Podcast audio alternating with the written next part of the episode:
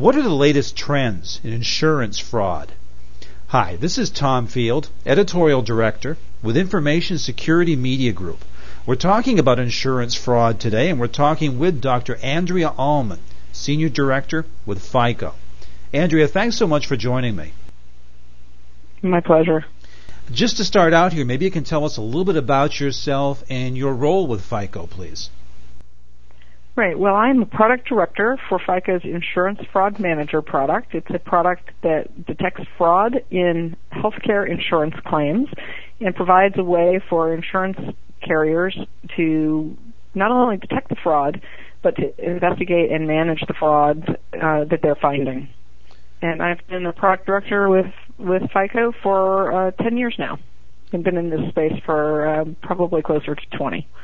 Well, great. You've got good perspective here, and I'd like to start out by asking you, what are the biggest fraud trends that you're seeing today? Well, we're seeing a lot more organized crime moving into the healthcare insurance fraud space. There, it, it's a lot safer than running drugs and dealing with other kinds of gangs. So whether it's fraudulent claims for B12 injections with HIV diagnoses attached to them, or fake HIV, fake DME suppliers, or even the latest heists of pharmaceuticals from Eli Lilly, I think we're starting to see a, a bigger push of organized crime into this space.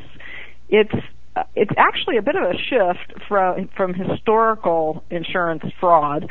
Um, maybe 10 years ago, what would happen is, is a doctor would add uh, a urinalysis test to every claim that they sent in, or they'd make you do a urinalysis test on top of everything. So they would render, they bill for services not rendered mostly.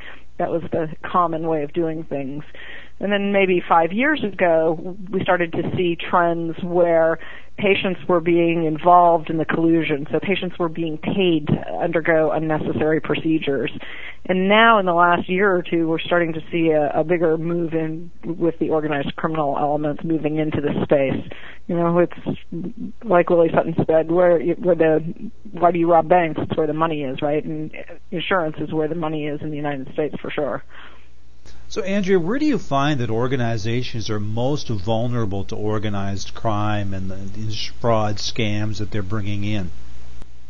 I think organizations are most vulnerable when they don't have robust fraud programs, when they don't take fraud seriously. So they don't have training programs for their staff, they don't have uh, rigorous um, ways of handling fraud when it comes into them, and they don't have tools to detect and manage the fraud.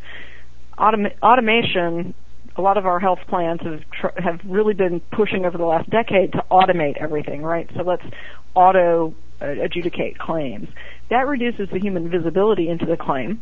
And so as long as you have high automation, but you don't have any detection solutions or you have limited detection solutions, you're really at risk, right? So you're you're paying those claims as fast and as quickly as possible without human intervention, but if you're not looking if you don't have the tools in place to look for the fraud, I think you're you're really at risk. Well, that's a good segue to this question, which is what do you find to be the biggest challenges for organizations in preventing this type of fraud you've been discussing? Well, I think the overall complexity of our healthcare system is the biggest challenge, right? Fraud is a constantly shifting target. Um, there's more than 10,000 procedure codes. And as soon as we get ICD-9 in, there's going to be over 155,000 diagnosis codes. And the coding systems aren't even precise when you, even with that kind of complexity, the coding systems aren't that precise. Patients have very complex healthcare problems. There's infinite varieties of treatment protocols.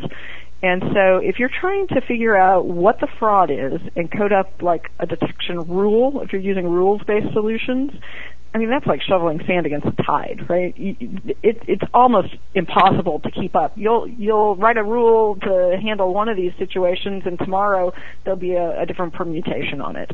So you really need more powerful approaches to detection. Well, Andrea, maybe you can offer an example of how your customers best leverage your solutions in fighting insurance fraud. FICO's insurance fraud manager solutions use predictive analytics as the underpinning of the application itself. And on top of that, you need to be able to profile patients and providers in in very rich ways to look for outliers. And that outlier detection is what really gives you the power over a rules-based system in this kind of complex world. One step that takes it even to the to the the most current cutting edge way of managing fraud is to be able to deploy this in a true prepayment implementation so that you're able to look at the claims as they're coming in as you're processing them and before you pay them because once the money's out the door you're not going to get it back. You're lucky to get 10 cents on the dime back when you're chasing it. And when you got organized crime in that that's even going to lower your your hit rate at getting your money back uh, even further. So you need to you need to pick up the fraud early and detect it as soon as you can possibly detect it and prevent the claims from going out the door so that you don't bleed uh, from from that fraud and our customers are really moving towards or have already been in those prepayment environments, and that's really where you, you get the bang for your buck. So, if you could boil it all down, if you could offer one piece of advice to an organization looking to reduce insurance fraud, what would that advice be? Take fraud prevention seriously with support from the top down in your organization. If you don't think it's there, you'll be surprised. And um, you're going to get hit and you're going to get hit hard. So you need to take that fraud prevention seriously. You need to put solutions in place. You need to put processes in place because if you don't, you're going to get left behind and you're going to get hit hard. Very good, Andrea. I appreciate your time and your insight today. Thank you so much. You're welcome. We've been talking about insurance fraud. We've been talking with Dr. Andrea Allman with FICO. For Information Security Media Group, I'm Tom Field. Thank you very much.